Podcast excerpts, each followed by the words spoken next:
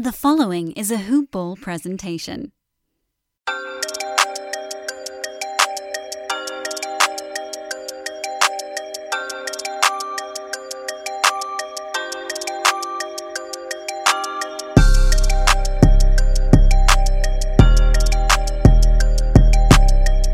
Yeah!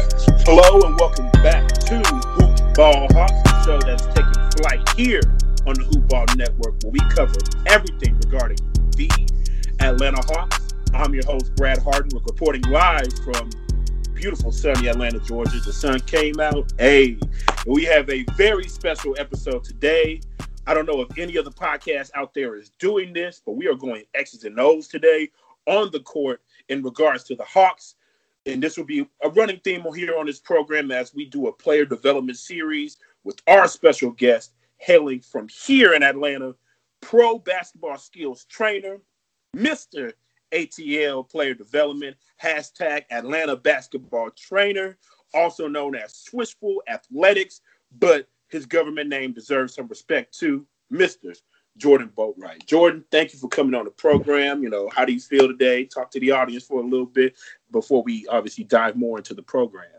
Hey, thanks for having me. Um, feeling good today. Uh, just relaxing on this Sunday. Uh, it's been nice weather, but just chilling, just looking over uh, some Hawks film and everything, getting prepared for this. That's all I've been doing. Man, we, we appreciate having you on. And as he alluded to, this is Sunday. So happy Sunday to all those football fans out there. I know in the Atlanta area, they're uh, celebrating the uh, beginning of the post Dan Quinn era, and they're doing very well against the Vikings right now. Currently up thirty to seven in the third quarter, and I know that a lot of uh, ATLians love to go to church on Sunday, and they may be grabbing the prayer beads a little bit for the Atlanta Braves, who have a game seven tonight in the NLCS against the Dodgers. So we wish the Braves all the luck, and hopefully they can pull it out and get to the World Series to take on the uh, Tampa Bay Rays.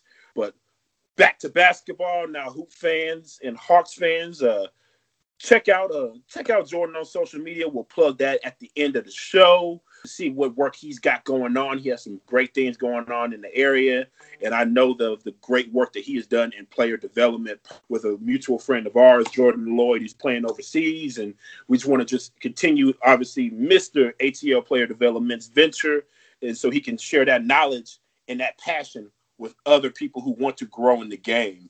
And that passion and that knowledge that may be a secret here in Atlanta, we hope that after this show, is no longer a secret. He is a must book as far as the skill development that he does for players, and as well as a must book on my show going forward to talk about the Hawks. So hopefully after this episode, there'll be more to come from this. So today, like I alluded to, we are going to highlight things that the young core can look to improve on going into next year and what we need to look for as fans as far as growth in their individual games and how that will hopefully make a big impact for the Hawks next year as they hope to make the playoffs. Last year they finished 20 and 47 in a shortened season due to coronavirus pandemic but lost a lot of winnable games last year, which I allude to as a product of being a young team, injuries, and then the unfortunate suspension of John Collins. But there are things on the court this young Hawks core can get better at. Heading into year three for Lloyd Pierce, which is a basically a win or go home year for Lloyd Pierce, as the team has an option on his fourth year after this season.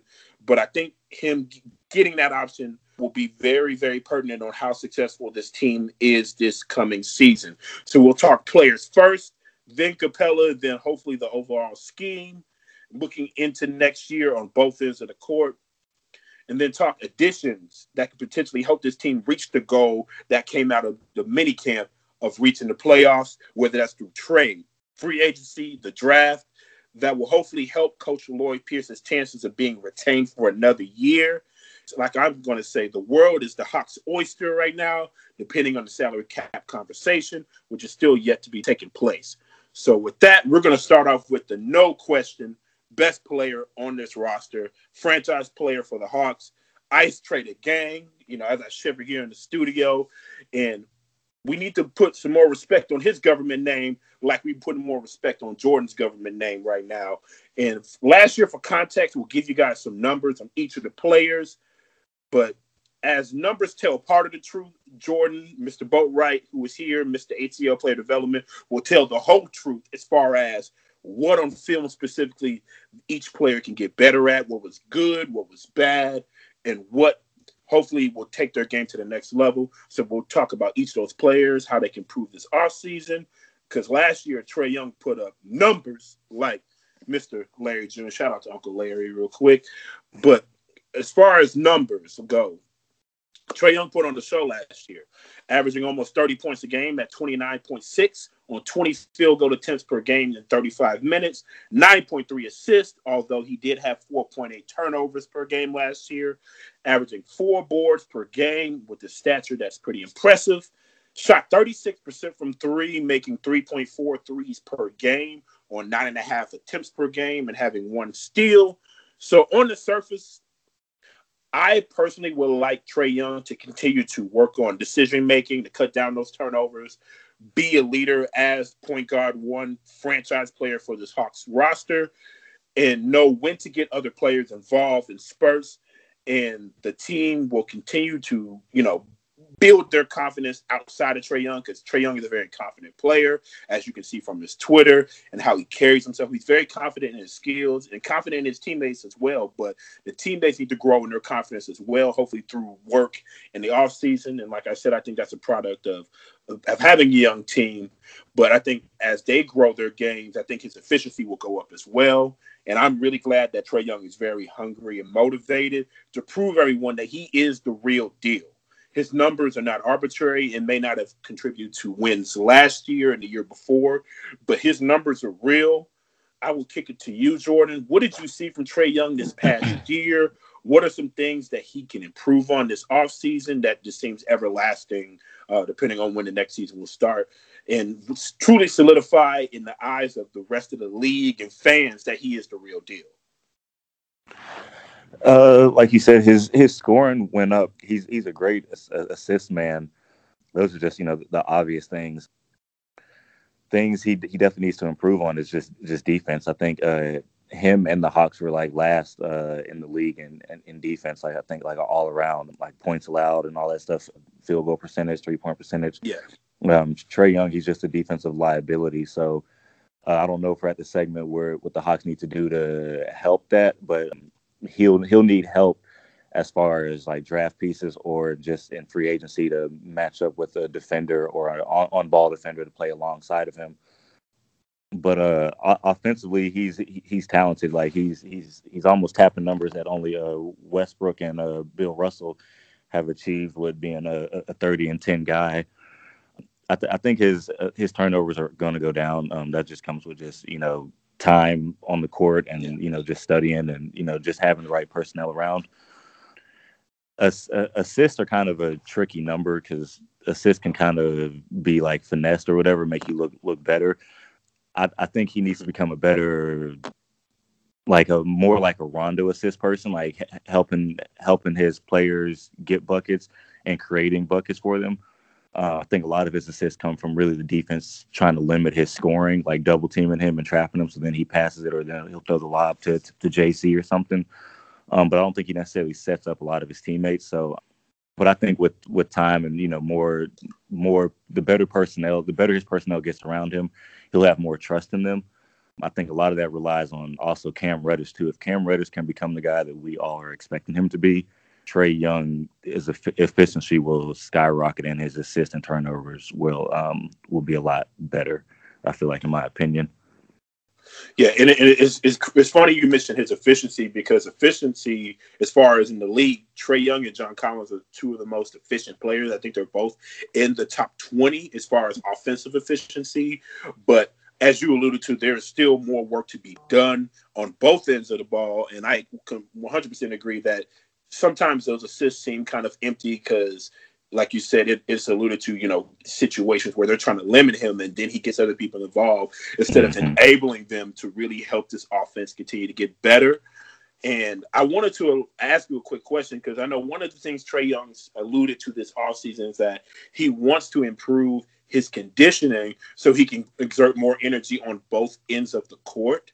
Would that help like would that specific, specifically help some things defensively that he could do? I know we're going to talk a little later about structurally what they can do better with additions, and I think Clint Capela will be a, a, wonderful addition as far as defensively for the Hawks. But as far as him working on his conditioning, what would that translate to defensively for Trae Young? Uh, I think defense is really just effort. So, I mean, if condition was why he wasn't good on defense, then sure, that helps. But I, I think mainly it's just his size and just just matchups. They just need the, the the Hawks need to be better as a team defensively, so they could at least hide him on a shooter or somebody that's not a ball dominant point guard like most point guards are in this league kind of like what the what the Warriors do with Steph, uh, what Miami was doing with Duncan Robinson, um, just hiding him on non-shooters. But that depends on the personnel you have around him as well. So, if conditioning was the reason why you know he wasn't as effective on defense and he needs to work on that, then by all means, you know, work on that. But I feel like defense is more just effort and just focus. I, I certainly agree there. I know just I playing a different sport, me playing football, being offensive lineman, blocking as technique is a huge thing when you're an offensive lineman, effort is you know that that icing on the cake. If you're giving effort, a lot of stuff will you know work itself out. And I think you're absolutely right that if you're giving effort on the defensive end, even with your deficiencies that you have, things just tend to buff out. And he had averaged a steal a game last year, so maybe that added extra effort will maybe mm-hmm. get them some more steals and just you know put them in transition because you know the Hawks. It's no secret they like to run. They have those young players, and they had they played the fifth fastest pace in the NBA last year, so they can lend themselves to that. So we can talk all day about Trae Young, but we're going to talk about someone with you know the stature and the size to be a pretty good defender in this league. And I talking other programs, and I, I would jump back to Trae Young real quick. I think we're going to get the best of Trae Young this year, just from that added motivation and seeing everyone talk about the Jamal Murrays, the Luka Doncic, which obviously they're going to be connected forever because of the draft night trade between Dallas and Atlanta. And I think I think he wants to step up to the plate, and he alluded to in mini camp to the media that he does not want to miss the playoffs ever again. So I think that he'll mm-hmm. do everything he can to prop this team up, be the leader, set the tone in that regard. And hopefully these other players follow suit. And this next guy, he's going to be extremely motivated too. John Collins, JC. Unfortunately, he has missed 20 plus games the last two seasons between injuries and suspension, but his talent and work that he has put into the game cannot be disputed. He continues to progress in his production in almost all facets last year and expanding his range. Last year, John Collins in 41 games averaged 21.6 points per game on 15 attempts per game, shooting 58% from the field, which was in the top half of the league last year, shooting over 40% from three on 3.4 attempts per game, averaging 10 rebounds a game and almost three offensive rebounds per game, which is a very underrated stat in my opinion, 1.6 blocks per game, and 80% from the free throw line. And additionally, according to 538, he and Trae Young are the only players on his team that boasted a positive offensive rating last year. And Collins had a defensive rating of negative 0.4, which is really good considering as a team, the Hawks' defensive rating is negative 5.1. So it was a great season for John Collins in a smaller sample size for the reasons I stated before. People are wondering if these numbers are real. And I mean, from a scoring standpoint, rebounds and blocks, he's been pretty consistent in his aspects, being in the league and continue to grow in those numbers. And as I alluded to, he's one of the most efficient offensive players in the league. But I think improving his playmaking ability, which he alluded to in the bubble minicamp to media, is going to be a key next year, which encompasses, in my opinion, dribbling, putting the ball on the floor, and setting up your teammates because of your your the threat of you scoring at all three facets that John Collins can potentially do if he's consistently working on those aspects of his game. But even being a better defensive leader on this team is another thing that I look to see him improve next year. And I think adding Capela to anchor the paint, I think will help Collins defensively, yeah, and as well as team defense. But what are your thoughts on John Collins entering a contract year? And like I alluded to, I think we'll get the best from John Collins because he wants to prove to this organization in the and the league that he's a max contract player. And in the words of Young Dolph, get paid, young brother, get paid. So, what does he need to do, Jordan, to get paid next year and get better and help the Hawks team? Don't get suspended uh, again. Yeah. that's that's the first thing. Uh, I, I, think his suspension kind of messed up the Hawks season. I had them as the eighth seed, to be honest, but his suspension messed that up. So if he could stay uh, healthy and stay clean, all that, uh, whatever he got suspended for, um, let's just not do that again. Uh, but offensively, he's exactly what every team wants as a stretch four in the league. D- defensively, obviously, he he could improve. Um, I think rebounding would be the immediate thing that he can fix uh, going into this season. Just be a better rebounder offensively and and defensively. But to be honest, I think he's more of a uh, trade piece. I think that the Hawks are are enticing, and I think it's going to I think they're going to send him somewhere out west. I'd like to say like Golden State or something, but um, I think it's really a trade piece. I don't see him being in the Hawks' future just because of his game. Like you said, they're going to have to pay him, and most uh, playoff teams, I think all playoff teams and most teams that make it to the finals have a really efficient stretch four. So he's going to be a hot commodity. I don't think the Hawks can really afford to keep him unless they want to make him the cornerstone. But I, I could really see him getting traded and the Hawks racking up on some draft picks because of him. But I think he is a max contract player. Uh, I don't think like a super max or anything, or maybe right below the max. But just his efficiency on the offensive end, being able to shoot. Uh, you know, he's he's a he's a rim roller. He's, he's really good on the rolling to the rim, catching the lob. He's really efficient on the pop. I've seen him working out a couple times last year at the Hawks facility, just just expanding his range, just being more of, of efficient, uh, like like corner shooter, and him handling the ball to push on the break uh, to start the offense. So I think if he applies all those things, he'll he'll definitely he'll definitely get the contract that he deserves for sure, and he'll, he'll help the Hawks going into this next season. And I think it's really interesting that you alluded to. You, you talked about the work that he put in his game to continue to expand his range and expand his game, which is just a tribute to obviously him and his work ethic, which cannot be denied coming into the league. But there's been some scenarios that have been put out where the Hawks do trade him, and I am on the fence. I would love to keep him just because of his youth and he can grow with Trae Young and he is going to continue to grow in his game and he is efficient. He can get more efficient, which is scary to even think about. Both of these players getting even more efficient, and I think, like you alluded to, it attributes to everybody else elevating their game. We'll talk to some of those. We'll talk about some of those other players coming up, but to Golden State, it's, it's funny because I've talked about a couple times. There are several scenarios with the cap space that the Hawks have and the interesting situation that the Golden State Warriors are in, having the number two pick, but having all these players coming back from their core, from their championship run, minus obviously Kevin Durant, who is in Brooklyn now, uh, hanging out with a uh, Hove on, occasionally. But just the the ability to get something done there. And I alluded to maybe the Hawks making a trade if, if, depending on if they want to go go in and get something on the books as far as cap space wise this year from Golden State, like a Draymond Green whose production is going down, but can come in and help the Hawks.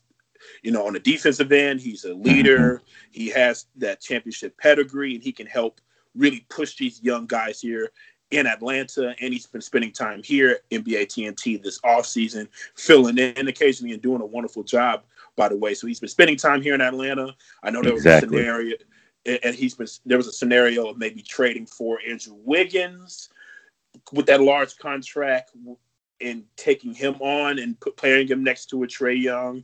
And I think with his size and him slowly but surely getting better on the defensive end. Andrew Wiggins can help that perimeter defense and cover some of the deficiencies in Trae Young's defensive game at the perimeter. And so I know that those are some things that are thrown out there. Do you, is there any other teams that you think would? I mean, probably a lot of teams as far as you know his skill set that we can look for as far as wanting John Collins' services. Uh, maybe like the Mavericks. I, I think. Um, but I just I, I, I'm, I'm stuck on the Warriors just with the with the GM being from Golden State and the previous trades they've made in the last couple years have all been Golden State related. So that's why I, I, see that. But I could see him going to like a Dallas maybe, or with Houston turning over, um, even possibly a Houston now with Daryl Morey and D'Antoni being out of there. I think Houston's going to be be trying to make some moves.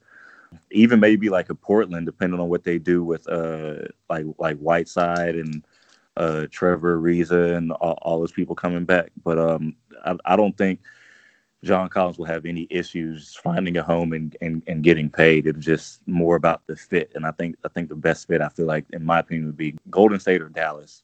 Right now, top of my head, I haven't really thought too heavy about it, but I, I, I could see him going to one of those two teams and those those takes right there is one of the many reasons why I wanted to get you on this show because those are just those are great takes in general. I know Dallas has been out in circulation saying that they will do everything they can to get Giannis, but I I don't think that uh, John Collins is a bad uh, yeah. bad backup plan for them. And then, like you said, just with Golden State and their flexibility and what they're looking for, they want a lot of people who can pass, shoot, and defend, and they're smart players. Mm-hmm. So I, I, think that that would be a wonderful, wonderful fit as well. I think, so uh, essentially, I think every team that's shooting for a Giannis, I think their number two and three is John Collins and Aaron Gordon to follow up because not everybody's going to get Giannis or have Giannis money. But I think the next, you know, stretch four is that are a hot commodity would be a John Collins and an Aaron Gordon. So whatever team is searching for a Giannis is going to their second option. I think is John Collins. Okay. And before we move on to the next player, do you think that this is a scenario where the Hawks get to the trade deadline and see what his value is on the market based on the sample size he provides during the season and make a move, or do they play out this year, especially with the decision on Lloyd Pierce's option with the team, and then try to trade him before he needs to get re-signed in the offseason? I think as of now, they probably might be trying to move him before the season.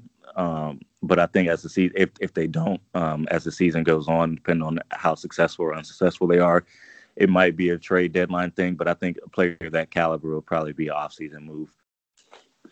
Okay, okay.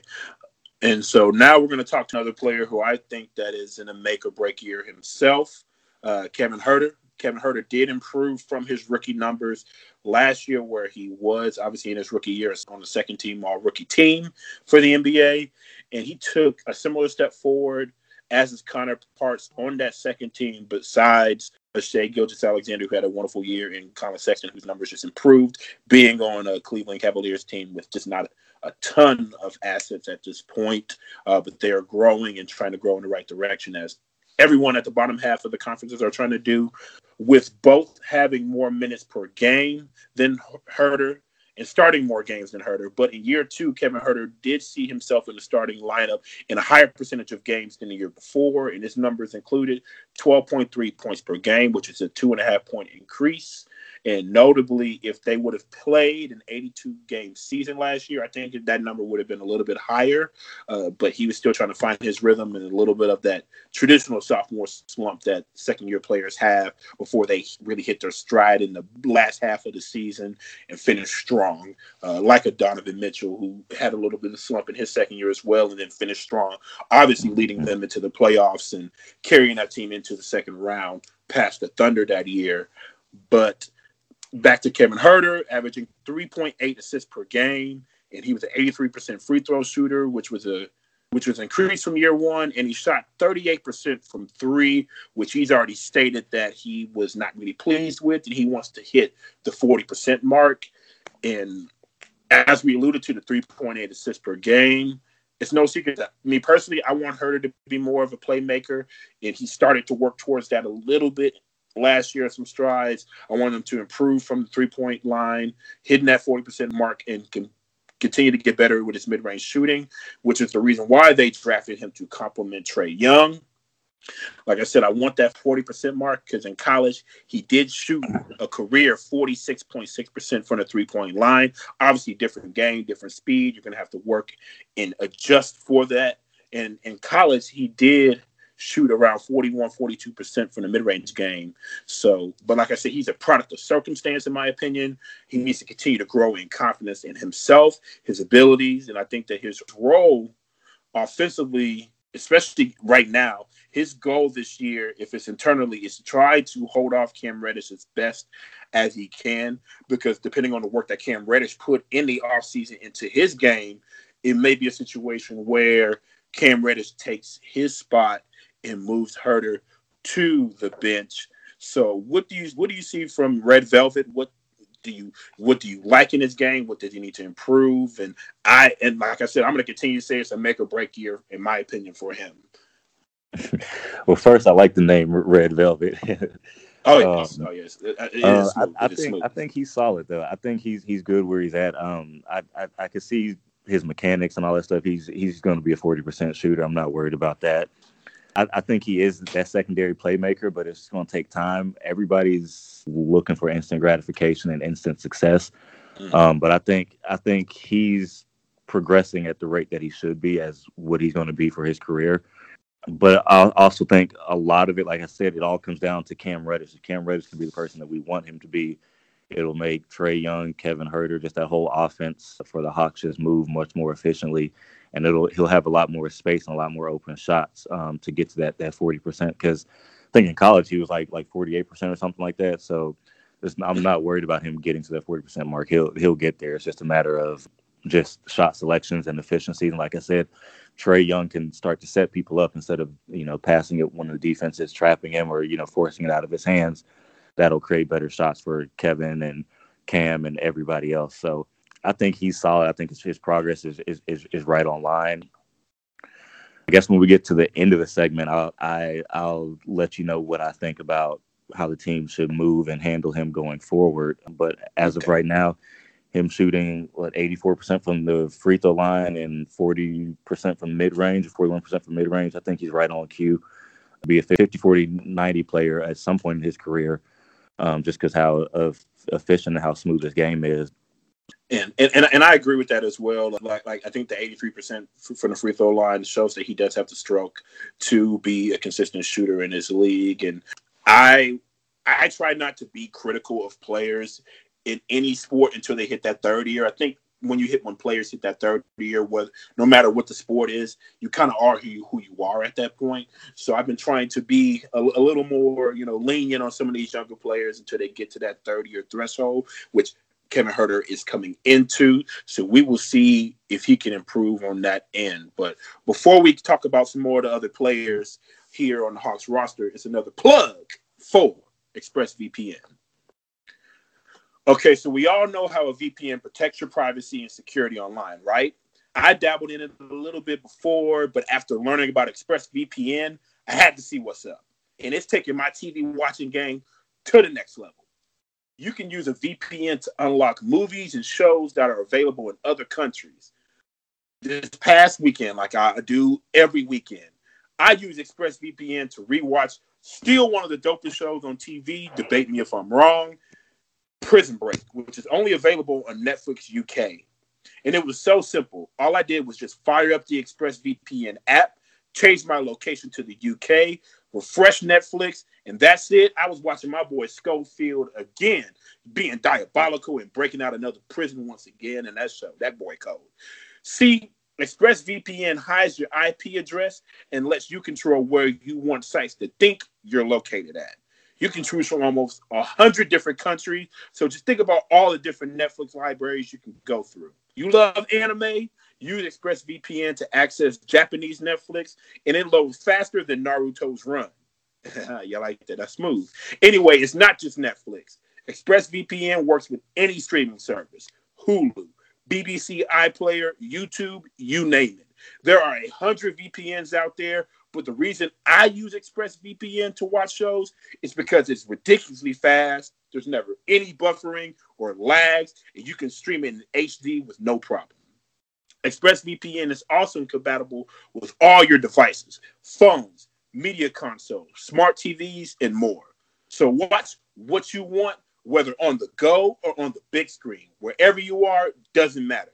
So if you visit my special link right now, expressvpn.com slash hoopball, you can get an extra three months of ExpressVPN for free. Three months. Good Lord. So support the show, watch what you want to watch, and protect yourself at expressvpn.com slash hoopball. Now that we did the plug, we're gonna move forward and continue to talk about players here on the Hawks roster. Next one, DeAndre Hunter. In my opinion, DeAndre Hunter had a very solid rookie campaign. Many people thought that for what they traded for, it, it was a little lower. But you know what? I personally thought he got slighted out of, you know, the second team all rookie team, in my opinion, posting numbers that included 12.3 points per game, four and a half rebounds per game, shooting 35% from three, 41% from the field, 76% from the free throw line. He averaged 33 minutes per game and played in 63 of 67 games that the Hawks played last year. So very durable and dependable as a player. He had the highest on off court plus minus per 100 possessions out of himself, Kevin Huerter, and Cam Reddish. And it seemed like every time I watched DeAndre Hunter last year, I saw him make the right plays consistently that contribute to winning basketball, even though it didn't translate into the dub column for the Hawks. But that's one thing that I think that that he can continue to improve on, as well as continue to grow in confidence himself. That will lead to some aggression because confidence breeds aggression. That's what my coach used to tell me, and that will lend himself on the defensive end with with his already great instincts on the defensive end that will only get better from being in the league, continue to watch film, seeing players, and learning defensive schemes, and as well as offensively, I would like to see him put the ball on the floor a little bit more. I personally compare him to an OG and Anunoby personally, and that's the trajectory I see from him continuing to improve. As I mentioned, he has the intangibles to be a great three and D guy in this league for years to come. I would like for him to re- improve on that 35% three point shooting, which wasn't bad as a rookie at all. And it was third on the team last year as far as three point shooting percentage. But as I alluded to in other podcasts, the Hawks were last in the NBA in three point shooting percentage. So everyone can improve in that category, including him, even though he was third. But like I said, in your first year in the NBA, that is not bad. Certainly better than I alluded to Kevin Huerter, who wants to get to the 40% mark. I think that if DeAndre Hunter got to that 40% mark, whew, Lord, that, that would be very, very, very scary. Uh, and I think it would just only help out this team offensively and force defenders to cover him and continue to open the floor for everyone else and help everybody else get open shots. And according to the NBA.com, he was 38.8% on catch and shoot threes last year, which is a very good stat, especially as a rookie. And I think that he will continue to get better on both ends and hopefully work on some lateral quickness to continue to prove upon his great instincts that he has on the defensive end, as well as watching a lot of film on some great defenders in this league who are, you know, consummate professionals at the three and D position, like a, uh, Robert Covington. Uh, I alluded to OG Anunoby and his progress in Toronto. But Jordan, what do you want to see from a DeAndre Hunter? I think he might be that defensive playmaker that the Hawks need uh, once he fully develops. You said you compared him to OG. I think that's a very great comparison. I kind of have him in that Kawhi category as well. Um, one of the many times I've been kicked out the Hawks facility, I've seen him work out. Um, kicked out. He, well, we'll talk. We'll talk about that at the end of the program. yeah, we can down. get into that later. but uh, he, he has a really good good work ethic. Uh, I, I, I, like I like the the foundation to his shot, the, the mechanics like I said, I, I think he might be the diamond in the rough that the Hawks need if they can just be patient and don't put him in any trade packages. But I could also see um, a better team being kind of savvy with their trade moves and asking to throw him in because I think he has a lot of potential to be the defensive anchor on this team and just be that not necessarily that go-to player, but like like his mid-range is very efficient and and like he said, uh, he's almost he shot almost forty percent from three just off the catch and shoot, which is a very great stat in today's you know NBA game. But I think as long as he continues with his development, he will be very solid for the Hawks, and he'll he'll be a good core piece with with Young, Huerter, and Reddish. Just just he'll be a very good core. Like I said, he'll be the anchor to, to that defense, in, in my opinion. I, I, really like I really like that take right there. I, I, I, see I see definitely what you see as far as with DeAndre Hunter and the the sky basically is the limit as far as him on the defensive end. And if he can continue to be a knockdown three point shooter and be that three and D, which is very valuable in today's game, I think that it will help continue to propel the Hawks going forward. And I like how you alluded to just DeAndre Hunter being potentially put in a trade package. You know, there's been some trade scenarios I've seen out there. Uh, most notably, one I talked about in this program with the San Antonio Spurs, which we did take assistant GM Landry Fields from and mm-hmm. already have an ex- uh, existing connection with that organization in that regard. But the trade scenario to try to get to potentially DeMar DeRozan to the Atlanta Hawks involved the number six pick, DeAndre Hunter, and I think another player. I had to go back and look. But he is some someone that I would like to see the Hawks hold on to as well, because I think he will have some value down the road. And we you talk about patience. Patience is a lost virtue in this society. Everybody wants instant gratification. We're kind of like a microwave society. The microwave, great invention, but really bad on our patience as far as people. But people want to see that return on investment, and we yeah. need to continue to be patient with these young players. And this next player is the same, but you alluded to, you talked a lot about it in this podcast already. So I'm really excited to see your take on Cam Reddish. Uh, after having a slow start to last year in his rookie campaign, he showed some flashes throughout the year and certainly finished strong. And you know, the coach's cliche it's not about how you start, but how you finish. So we're going to use that same cliche and talk about how Cam Reddish finished in March before the season was stopped. He averaged 17 and a half points per game, four boards per game, shooting 55% from the field, 47.6% from three, and 85.7 from the free throw line, and 28.8 minutes per night to end the season last year. So he certainly caught on fire. He's a more than capable three point shooter. Just struggles at times, just like he did at Duke. But he has the intangibles to be a great shooter in this league, a great defender with his size, his wingspans, the instincts that he already naturally has. And him shooting 80% from the free throw line as the entire season last year is very encouraging as far as his shot goes. But that's all I'm gonna say about Cam Reddish because I, I feel like you got some you got something to say about Cam Reddish. So I'm, I'm, I'm gonna let you take it away and, and, let the audience you know revel in what you think about Cam Reddish because I really like him as well.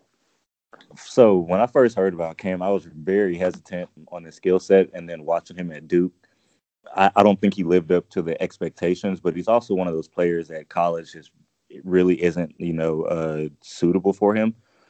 So him having a slow start to the season, I'm, I wasn't worried about that. I, I think he's he's going to be that guy sooner than later once he once he gets that confidence. But it's just more about just him just having minutes and being able to mess up on, on the floor without any type of you know punishment or anything like that. But like I said, I've, I've been saying that this whole podcast. If he can be the person we all expect him to be, that 25 plus a night scorer, seven plus rebounds, you know, three, four assists or something like that, the Hawks will will be a playoff team in, in no time. I don't really know if I have a player comparison for him, but he he has that offensive game where he could pretty much you know do anything anywhere on, the court. those are my favorite type of players. Like I like to train those six eight, six nine, a swingman that can shoot, handle, uh, rebound, defend, that can push the ball. You just have to show them where to get their shots and let them know where they're efficient at and give them the, the confidence really because he has all the skills he needs. It's just more confidence and just knowing placements and everything. And that goes back to Trae Young setting up his teammates and you know for buckets and not just passing it to him when the shot clock is running low or whenever there's a double coming. But i'm confident that cam can be the guy that the hawks need him to be and then this uh, you know this follows into the the end, end of the segment too what the team has to do and you know the structure and just personnel and everything. But i think cam is the perfect fit for what the hawks are trying to do and what they're going to be doing in the future. I think he's he's a good he's a good uh, secondary piece to to Trae Young right now I, I, certainly agree, and I just want to continue to see him grow in his game and his confidence, because uh, the sky is the limit. I know that you, you, you didn't want to get into a player comparison as far as for Cam Reddish. Uh, I've seen people say Rudy Gay, but better on the defensive end, and mm. they think that he can surpass that. And I know that this guy is getting a lot of slack right now uh, with the many names from layoff P to pandemic P, but I kind of see some Paul George in him. I can see that too for sure. Mm-hmm. Yeah, I kind I kind of see that, but I I didn't want to put it on the podcast at first because of recent history and how everyone has a bad taste in their mouth right now for Paul George, who is apparently actively getting shot by the Clippers, but that's for another program, not Hoopball Hawks, because if he ain't coming to Atlanta, we ain't talking about it right now. But as far as Cam Reddish goes.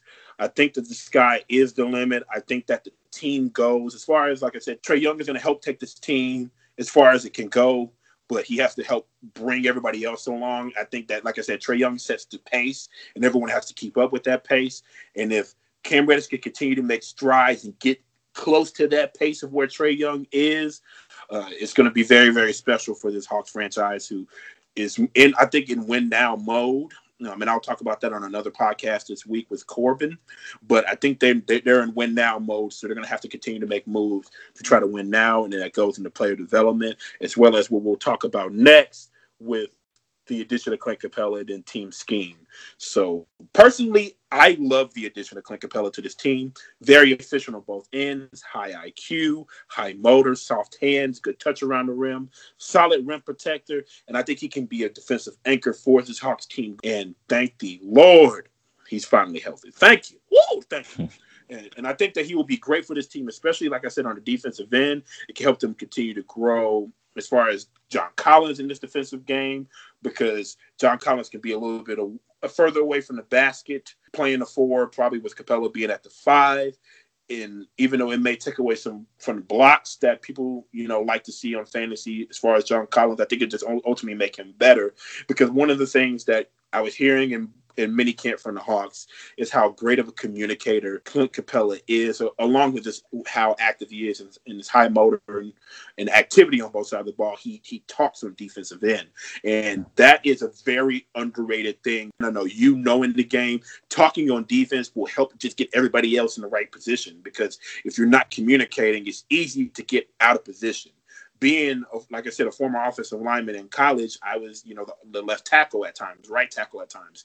We would call out protection for blitzes. So if I call it out, it gets everybody else in the right position, and we can mm-hmm. protect our quarterback, keep him upright. He can throw down the field, and I think that that effect Clint Capela can have will help you know the defensive scheme for the Hawks going forward next year. But what do you feel about the team scheme going going forward next year, the addition of Clint Capela.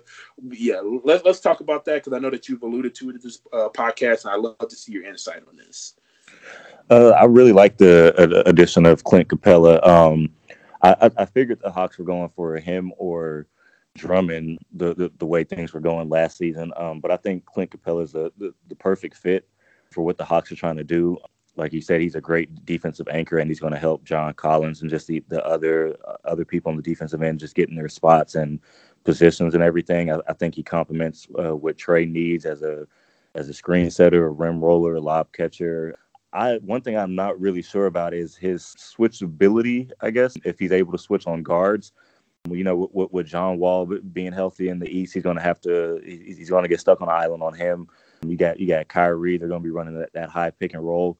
So that's what I'm curious about is is, is he able to contain guards on, on, the perimeter? I don't really remember seeing a lot of that in Houston, um, but I didn't really watch a lot of Houston as well. So that that would be my, my one concern. But if he has the lateral movement and, and the, the, agility to, to hang with the guards in the East, then uh, like I said, he's he's a, he's a perfect defensive anchor for the Hawks.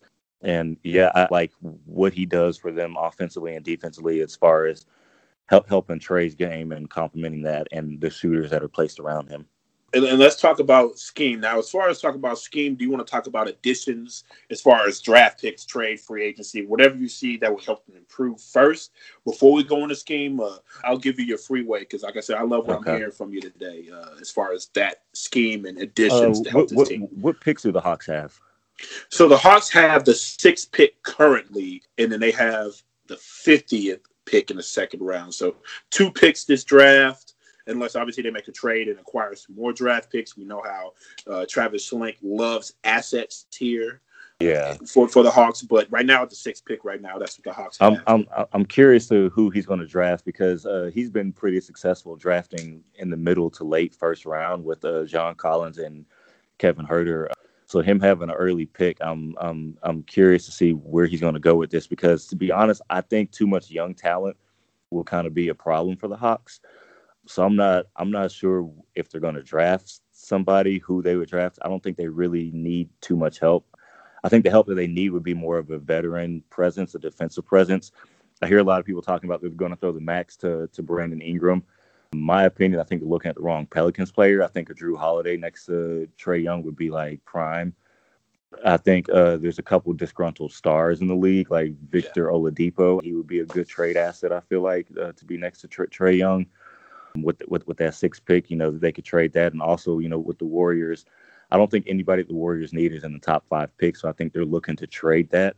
I'm on record saying that they're going to trade it to the Pistons for Derrick Rose. Somebody else off the Pistons. I forgot who, but uh, but oh yeah, they're, they're going to trade it. I think they're going to trade it for like Derrick Rose or somebody. But I, if it comes to the Hawks, then like you said, Draymond's been spending time here, so I think they're going to look to throw in Draymond with that with that that second pick. And yeah, that, that, I, that, I, I really like how, like I said, I've mentioned OD program. I've mentioned Draymond. Yeah. I've also mentioned DeMar DeRozan. Yeah, and I really I think that like I I, would rather have a and and I'll let you get to your point as well. I really agree with you that it's with them trying to win now. I think they need more of a veteran contributor that can help them produce right away, more so than another young player. But I'll let you get back to your point. Yeah, I, have been hearing the De- DeMar DeRozan. I don't really think he'll be a good fit with the Hawks. Um, I've been hearing like a Joe Harris. I don't think the Hawks really need to pay him because I think that's essentially what, what what Kevin Huerter can be. But I'm I'm really I really like the I think Jrue Holiday would be like the perfect pick because I think with that you could put Huerter on that second unit and he could become that playmaker that everybody's wanting him to be and he could run that second unit. And then that'll give Cam another season to kind of get into his bag and you know find out what type of player he's going to be. And that'll give the Hawks the advantage to win now but I'm I'm thinking, you know, it might be like a KCP that, that, that they bring from the Lakers. I think somebody from the Lakers is coming to the Hawks, um, in my opinion, whether it be a Morris brother, KCP, uh, Quinn Cook, somebody that has, you know, kind of Atlanta backgrounds or Georgia background, something. Yeah. But um, but yeah, I, I don't think like this this this is a great pick, but I just I just don't think that they need it. I think I don't think that would benefit them. They have an, enough young talent unless it's like a backup point guard for for for Trae Young or something. But I think with everything they have on the books, I think they need to go out and get a free agent. And I'm like I said, I'm I'm stuck on Jrue Holiday. I think he would be a perfect pick. Uh, a, a KCP. I think between one of those two, it would they'd stay within the Hawks system and their culture, and they wouldn't get themselves out of budget. You know, catering to a, a, a superstar or anything. And it'll give them that win now. Um, somebody who's not too old like a Vince Carter, but somebody who can still, you know, play and contribute and, you know, go out on the court. And that'll give, you know, Trace some time to develop and, you know, just contain this energy, I guess, for the d- defensive end if he has uh, help with that with that backup point guard role. But those are kind of the ideas that I think that they're going to kind of follow with. But I think I could see a lot of movement or some movement with Golden State and that and that pick being involved in John Collins or something. Yeah, uh, it, the sky is the limit. Uh, the Hawks have, um, with the assets that they acquired, the cap space, they have a lot of flexibility this offseason. I really like the Jrue Holiday idea. I am a Pelicans fan, being from the state of Louisiana, and I, I really like that young team as well. But I think that for them to grow, as far as the Pelicans talking, if you're gonna if you're gonna trust Lonzo Ball with the keys to the castle, there's been a lot of times where they have to split the ball handling responsibilities, and Lonzo is more way better at this point in his career with the ball in his hand than off ball, and mm-hmm. that's something that he has to work on. But if they want to grow this offense with Lonzo Ball, as much as I love Jrue Holiday, what he's done for the New Orleans community down there, and just his presence on that team and his ability to defend, we would may have to move on. Me, me, for selfish reasons, I would not mind him, you know, coming coming here and me having the ability to cover him and potentially interview him as well, just because I just like him as a person, as a player yeah. who doesn't get the credit that he is deserved in the, in the From NBA. Media. But in, yeah, from media, from media. True basketball savants such as yourself, they know, they know. Yeah. Uh, and I, I, like seeing the uh, podcast. Uh, I know all the smoke. They interviewed Ja Morant this offseason, and he talked about who's that player that's just a dog in the league that just you know it's gonna be tough every time you go against him. First person, what he it didn't even take long. Jrue Holiday. Jrue yeah. Holiday came out of his mouth, and a lot of everybody know. knows. Everybody oh, yeah, knows every, about Jrue. Everybody knows about Jrue, yeah, and, and, and after and after today, I hope everybody knows about you, Jordan. And I want to thank you again for coming on the program. Jordan Boatwright, get his government name some respect, aka Swishful Athletics. He will be Mr. ATL Player Development on this program. This will not be the last time you hear from him. Hashtag basketball trainer. Can't thank you enough. And before we, you know, let the audience know how to connect with you and what you got going on, kicked out of the Hawks facility. I wanted to go back to that real quick. I made, I made sure to write that down. What, what, what can you tell tell me about that? Uh, security knows me pretty well up there. I, I, I'm, I guess I feel kind of entitled because I have a few uh, big time players that I work with. Um, I feel like I need to have access to their facility. So um, I think you deserve. I've, I've, I've, I've, tried to just walk in several times, you know, just trying to see how far I could get. But um, it, it's also attached to P3, and a few of my clients work out there.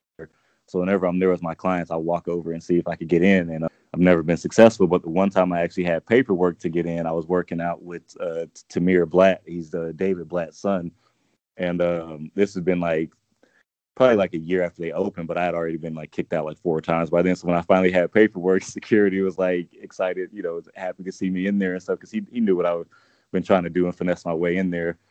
And then uh, after my little week pass ran out, uh, I, I, got in there the extra day, and that's when I saw DeAndre Hunter working out and uh, John Collins. I, I, throughout the whole week, I saw a lot of people working out, but that last day, I, I really got to see uh, DeAndre Hunter. And then um, security was like, uh, "You supposed to be here?" And I was like, "Uh, depends," you know.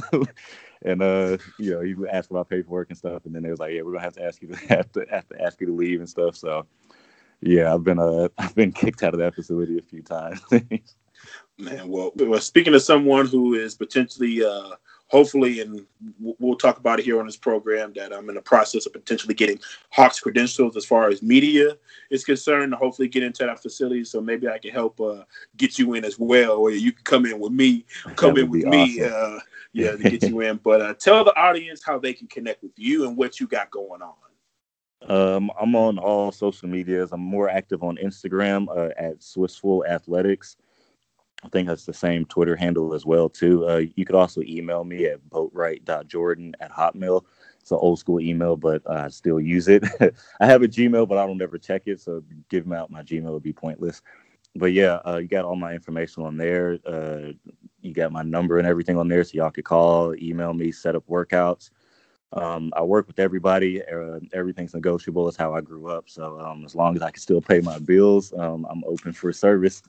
Yes, and uh, I, I, know that you he, his you dropped out real quick at the email, but I will reiterate it. It is boatwright.jordan at hotmail.com. If you did not hear that, I know the audio did drop out. Uh, okay. And like I said, I want to I want to plug him however I can because he's doing me a service.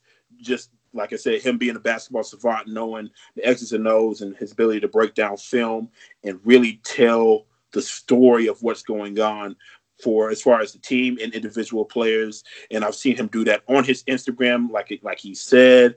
Swishful Athletics. Follow him on IG. That's how I connected with him.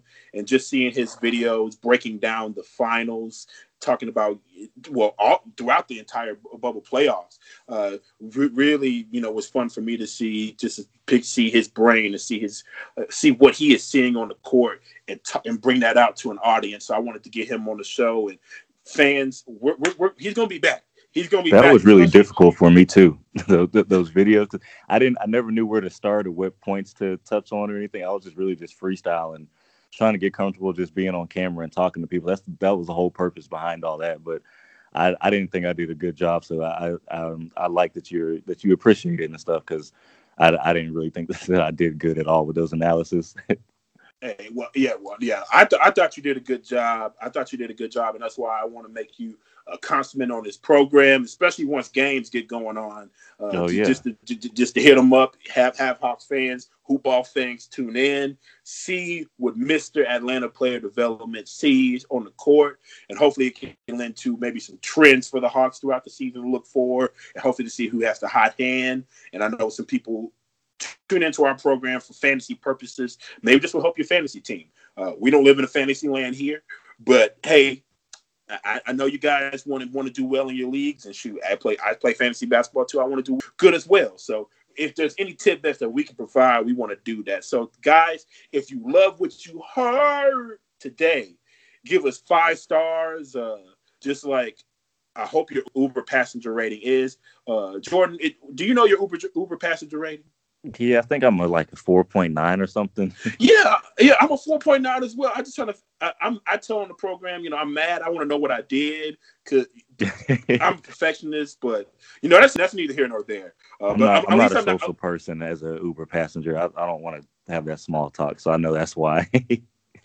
why why it's there. But I'm a four, and I am a social person in the Uber at times when it calls for it, and I'm four point nine one as well. So Uber, you know, let us know what we got to do to improve. But give this show five stars. give us a good review, share it with fellow Hawks fans and basketball enthusiasts across the globe. Follow us at Hoop Ball Hawks on Twitter. That is at Hoop Ball Hawks. Follow myself, Brad Jarrett 67. That is Brad J A R R E T T 67. Thank you again, Mr. Boatwright, Mr. Atlanta Player Development, hashtag Atlanta Basketball Trainer, for blessing us on the podcast. And I'm going to end it like I do every podcast with strong. Yeah!